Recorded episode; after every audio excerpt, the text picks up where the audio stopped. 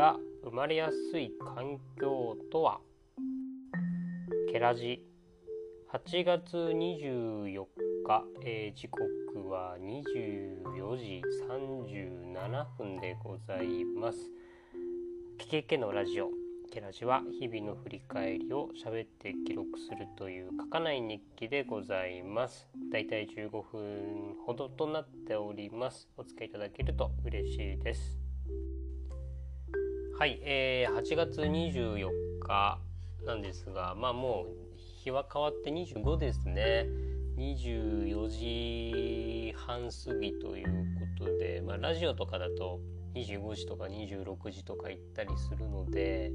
まあギリ24日に入れちまえと思って今喋っております。えー、言い訳がましいですね。はい、で今日なんですけど今日はですねなんか割と会議というか喋ったなというところとちょっと眠かったなっていうのがあります。まあこれの録音が遅れたのもなんかちょっと寝すぎ寝寝すぎたというかなんか寝起きであんま喋れねえなとか思いながらだったんですけどというのも昨日、まあ、朝元気良すぎて寝なかったんですよ。一睡もせずに朝を迎えそのまま打ち合わせに行きで昼になりあ飯食ったらやっぱ眠くなっちゃったんですよね。で23時間ちょっとがっつり布団で寝てまた作業をしてまた夕方夜にかけて会議というか打ち合わせをしで帰ってきてからまたちょっと作業をしつつ、えー、軽く飯を食ってたらまた眠気が来たので、えー、寝てで大体いつもはこれ20 10時か10時半ぐらいに起きるんですよ。で録音を書かない日記の録音をしてでその後に普通にノートで日記を書くっていうのが今日課になってるんですけどもう目が覚めたのが、え、11時ちょっとぐらいだったのでアラーム気づかずにっていうこともありまず日記から書き始め後回しにして今ここというような感じでございます。そうっすねだから今日昼寝と夕寝2回したっていう感じですね。でもなんかそういう時のなんか睡眠ってめちゃくちゃ気持ちいいんですよね。なんか最大三大欲求の中でもやっぱ睡眠欲が一番強い人間だなっていうのを改めて感じますね。はい、あで、まあ、会議ですね午前中はあの地域の中で、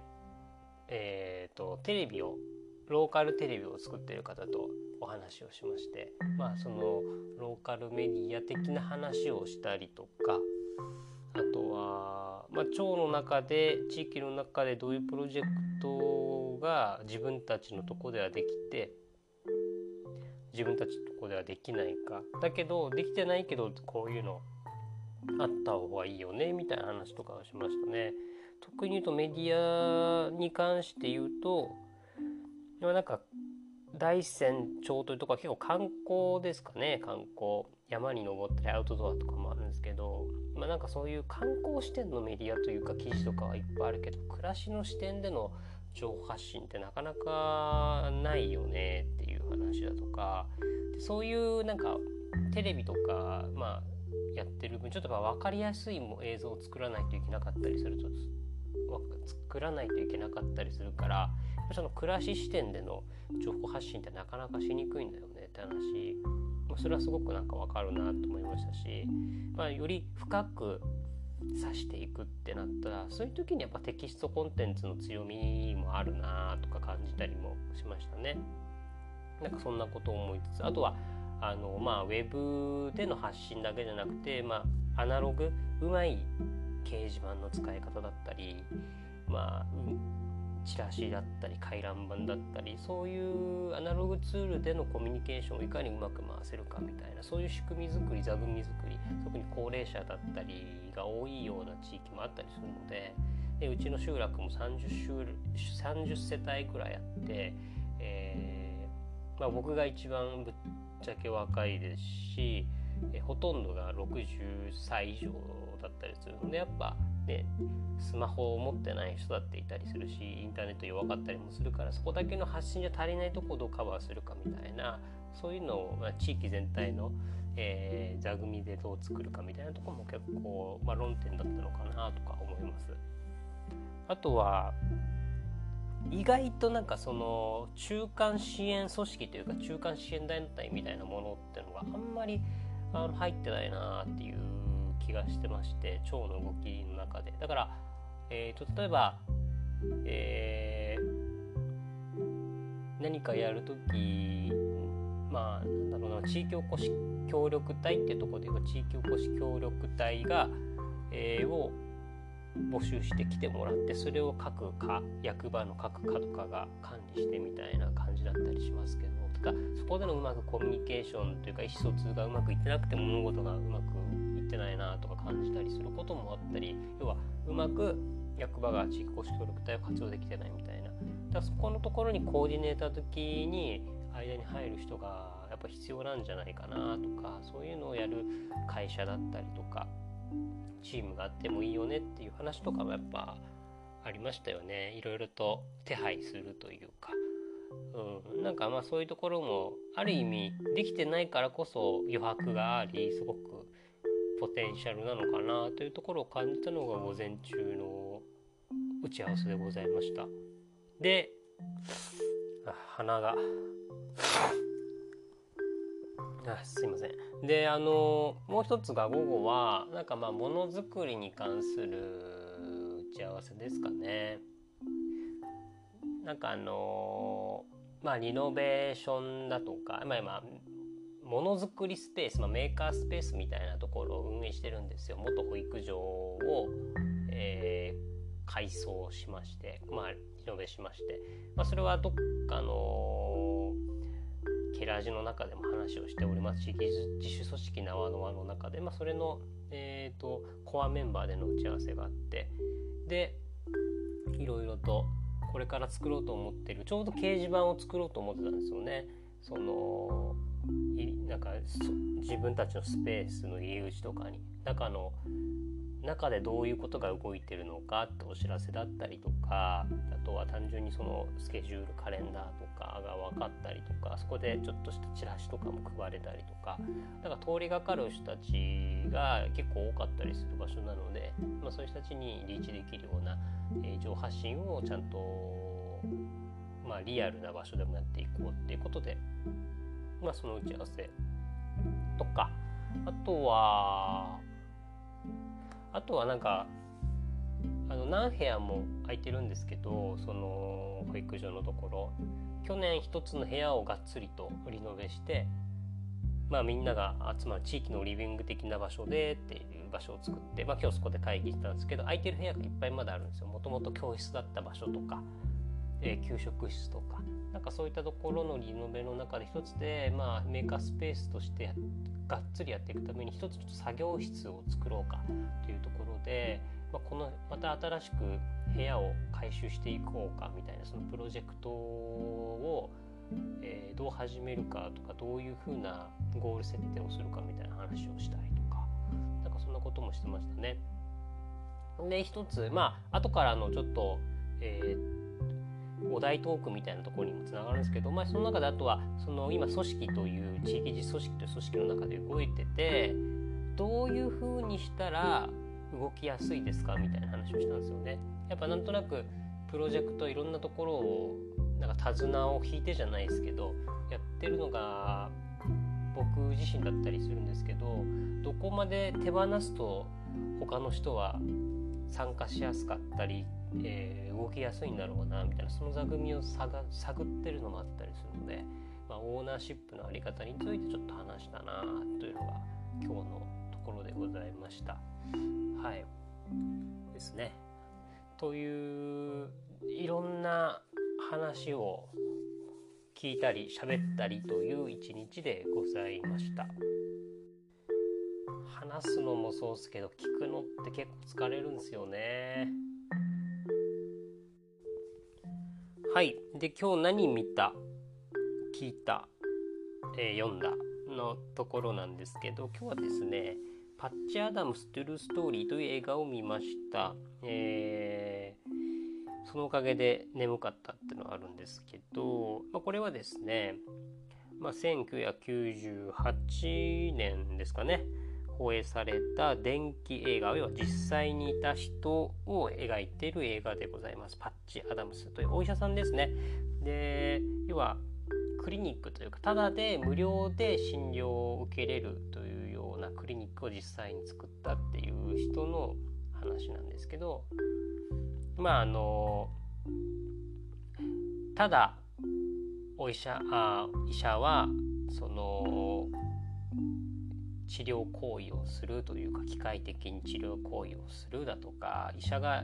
なんかお高く止まっちゃいけない、まあ、権威を持ちすぎてもいけないみたいなそういうことに思ったりとか医療体制に疑問を持ったからこそそういうようなことをしたんですけど、まあ、本人自体ももともとちょっと自殺癖みたいのがあってでちょっと病院に自分自身が通ってる時にその精神病棟ですかね。そこで医者が見てない医者ができてないコミュニケーションを自分ができるようになったなっているというところに気づいて自分は人を助けられるんじゃないか。っていうところから医者を目指すんですよね。で笑いだったりとか医者と患者の距離感というか対等性みたいなところを歌ったりとかあとは死を遠ざけるために医者がいるんじゃなくて性を高めるのが医者だという話をしたりなんかそういったような、まあ、自分なりの、えーと、医者とはを貫いた話なのかなと思っております。はい。でまあそんなにそんなにまあなんかほ話すとネタバレばっかなっちゃいそうだからあんま話さないんですけど、まあ、より僕がすごくあの気に気になったというかいいなと思ったのは最後の最後でですね、えー、すごく優秀なんだけど、えーと、主人公のパッチ・アダムスはすごく優秀なんですよ大学医大に通ってるところで。でその学生でありながらいろいろな病院に入っていろいろな人たちと患者さんだったり看護師さんとか他の医者と一緒に交流を深めながらどんどん人たらしとして好かれていくわけですよね。でだけどそれのやり方距離感っていうのが今医者にあるまじき行為だみたいなところを、えー、っとお依頼お医者さんは思うわけですよ、まあ、その学部長が思うんです。だからお前は卒業させんみたいな話になってででそれに対してまあ反対というか、まあ、裁判っぽくなるわけですよね。裁判訴訟みたいな感じになって主張するところがあるんですよ。で医者とはこういうものだみたいなところを論じたり。でその流れであのまあ、あなたたちは免許と白衣を僕から奪うことはできるけど学ぼうとする魂を抑え込むことはできませんみたいなかまあこれを聞いててこれも医者とかそういう話関係なくて今その自分が自由研究みたいなの大人の自由研究みたいなものをやっている根本もそこにあるなと思って学びたいとかそういう関心っていうのはなかなか人から奪われてたまるかってものだし言ってしまえば誰が何を言おうが、まあ、逆に言うと言われまいが勝手に自分がやりたくなるもの。っていうものを持ってるかどうかっていうのは、まあ、人の人間の強みだなっていうのをですね改めて感じました。まあ、そこはそこら辺はもう内容作品内容とは関係ないとこではあるんですけどまあいいなと思ったとこです。なんかその後またちょっと作品を見終わった後に Wikipedia とかで調べてたらあのパッチ・アダムスってまだ生きてるんですね、えー、1945年生まれだから今75歳ってこと結構元気なんですよ。公式サイトとか見ててもあ本当なんかえーと、おちゃらけたおっさんなんだなとか思いながら見てますし、えー、まあ道化師治療みたいなでクラウンクリニックみたいなそういうのを始めた人としてウィキペディアとかにも上がってはいるんですけど、えー、なんでしょうね。あのトゥルーストーリーアダム・パッチズ・トゥルー・ストーリーっていうのは日本の邦題でアメリカだとパッチ・アダムスというような多分作品になってるんですけどこのトゥルー・ストーリーっていうのがいらなかったかもしれないですね。あの実は映画と本当の実際の話と違うところで言うとロビン・ウィリアムスが演じる役っていうのはなんかあの40歳ぐらいまあ年は年齢的細かい話じゃなかったんですけど40歳ぐらいのおっさんが、えーと、また大学医大に入り直すみたいな描き方をしてるんですよ。だからかなりこの年でなんか医大に入るのみたいな話だったりと他の生徒とかも思ったりするわけですけど実際のところなんか見てみるとパチアダムス本人は223歳ぐらいで入ってるんですよね大学に。だからもうその設定がちょっと違かったりしたりしてるのでまあなんかそこは映画っぽく描くための演出なのかなとか思ったりもしましたがだからその40歳ぐらいの人っていうので僕見てるので、まあ、昔の映画だしもうこの人亡くなってるだろうと思ってたからあまあ生きてんだっていう衝撃でしたね。はい。まあなんかその後の部分をちょっと追ってみたいなと思ってちょっと調べてみたのもありました。はい結構話が長くなってしまったのもありますがパッチャーダムストゥルーストーリーを今朝見ましたでですね、えー、冒頭のオーナーシップが生まれやすい環境とはという話なんですが、まあ、先ほども話した、ま、会議の中で出た話題でもありますね。でオーナーシップ、まあ、要は当事者意識を持ちながらどうやってプロジェクトに関わっていくかみたいな話だとは思うんですが、えー、この話というかこの単語聞くと結構なんか海外のオランダの事例だとかなんかそういうのをパッと思い出して、まあ、それ関連の記事とかをもう一回読み直してみたりしたんですよ。でなんかその中で具体的にというか、まあ、オーナーシップが生まれやすい環境とはみたいな、えー、オーナーシップを持つ市民をイノベーターに変える環境とはみたいなことが書かれてましてでまあなんか縦割りの分業体制や変化を拒む企業文化などの環境要因によっては才能が摘み取られちゃいますよねっていう話が前提にあってでまあ良い環境づくり具体的に何ができるのかという話だと、まあ、そのプロジェクトの初期に市民生活に関わる成熟組織に共通するテーマを掲げ参加者を募集します。でそのテーマに対して関心がある人たちが集まってくると。でテーマの現場を深くリサーチし当事者の現実に接して本質的な課題を見つけその課題を解決するビジョンを描くことができれば人はその実現を自分ごとと捉え取り組んでいくことができると考えますと。でまあでもだからといって一人の思い込みでやっても成功の確率は上がらない。そこで普段なかなか接することのない多様な背景を持つ人同士がチームを作り私たちのような外部視点を持った人間やさまざまな文化テクノロジー知識を背景に持つ相当リーダーかっこメンターが深く関わって一緒に考える環境を作っていくということが、えー、まあ、主人公というか、えー、当事者意識を持った人たちが生まれる環境づくりということみたいですね。まあ、なんか具体的にという割は言うほど具体的な感じはしないんですけどまあでもそういうまあ関心を引き出すっていうのは一つやり方なのかなっていうのは思いますよね。ただなんかこの関心だけだと僕結構限界があるんじゃないかなっていうのは思ってまして今日の話の中でももちろん関心があることは前提で関わってもらってるんですよ。けどあの例えばそれをボランタリーに全部できるかっていうと実際はそうじゃないかったりもしますよね。いろんな日常いろんなことを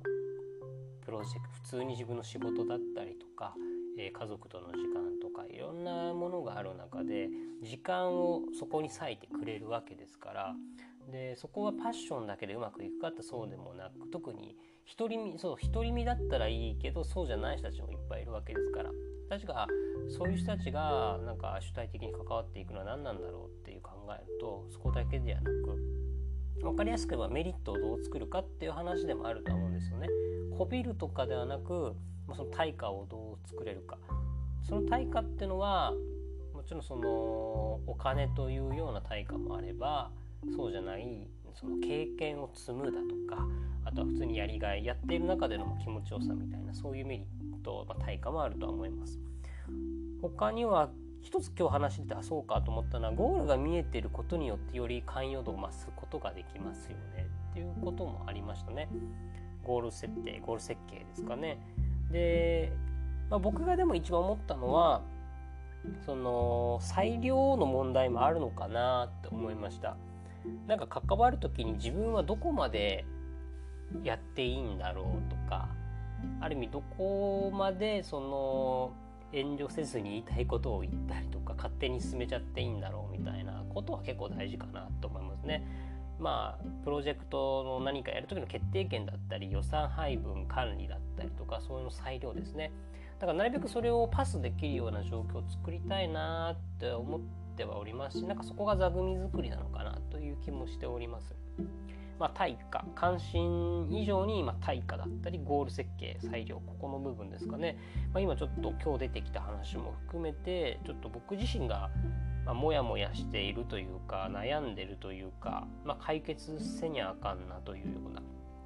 えー、課題だったりするので、まあ、これは多分他のいろんなことにも通ずる話だと思うので応用できるようなちょっと考え引き続き考えていきたいなと思っているところでございます。はいということでですね、えー、今日はなんかあんまりまとまりがないというか整理するように喋ってるの感じが強かったなと思って反省部分も強いですが、まあ、何より大事なことは睡眠をちゃんと取ろうと健康第一というところでございます。